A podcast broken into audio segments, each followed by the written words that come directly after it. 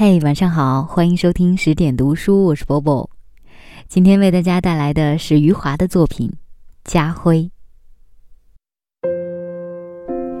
国有国徽，校有校徽，厂有厂徽，奇怪吗？我家竟有家徽。我们家的家徽是一条鱼，一条画在门板上的鱼。那条鱼画得很笨拙，线条凌乱而粗糙。只能让人意会到是条鱼而已。祖父在世时，膝下有父亲他们弟兄四个，个个都是身高马大的男子汉。民国初年，战乱频繁，家庭仗着几个男人下死力气，勉强维持温饱。一天夜半，父亲起来小解。发现一个人影窜进了厨房，他便喊叫起来，同时马上守住门口。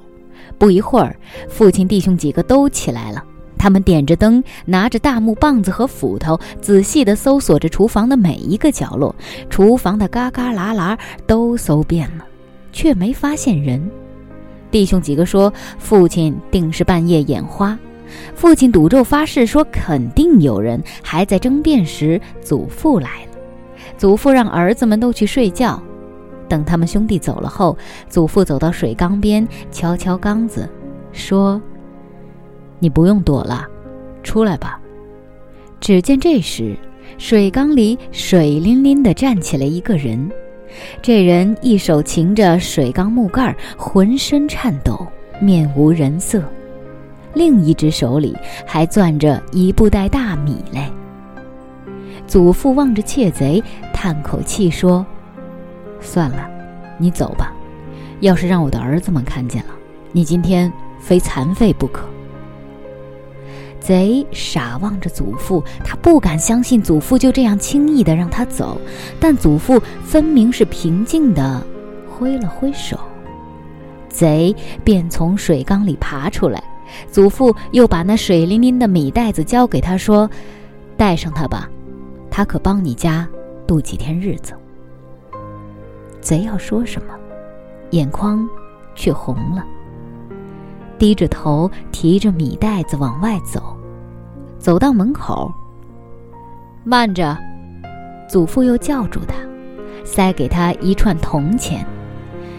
你拿着钱去做个小生意，再也不要干这伤天害理的勾当了。贼，扑通一声。跪在地上，给祖父磕了几个响头，便走了。不知过了多久，一天清晨，祖父一开门，便在门环上发现了一条两斤多的鲜鱼。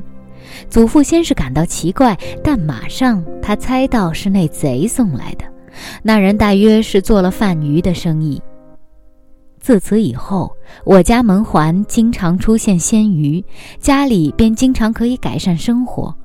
父亲他们感到奇怪，祖父便舒缓地向父亲弟兄们讲起鱼的来历。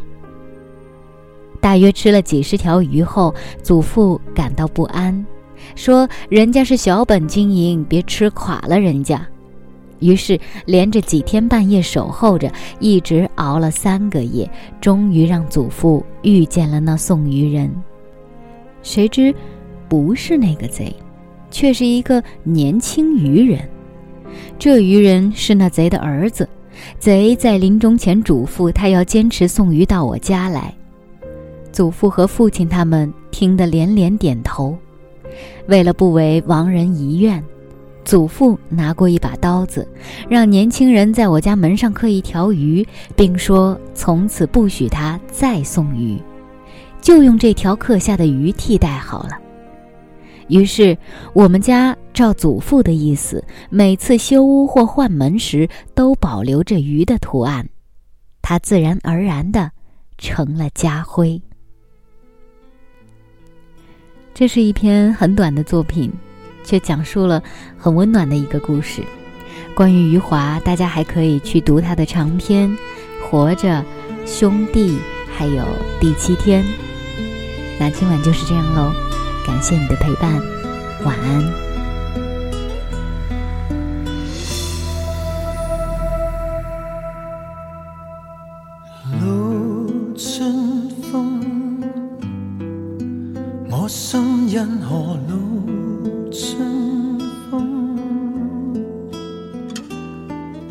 说不出借酒相送。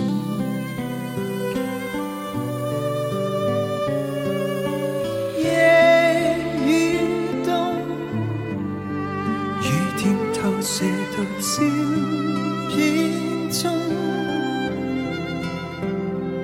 回头只是梦，无法弹动，迷住凝望你褪色照片中。哦像花虽美红，如冰虽不冻，却像有无数说话，可惜我听不懂。哦，是杯酒渐浓。或我心真空，何以敢震动？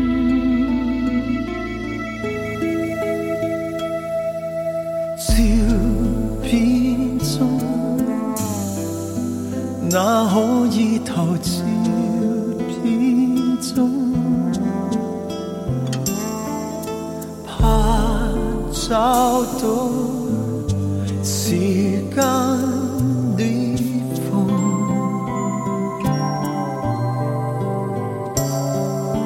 夜風中告知我難尋你方中，回頭也是夢，仍似被動。逃避凝望你，却深印脑中。啊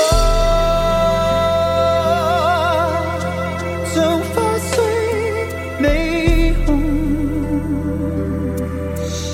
如冰虽不冻，却像有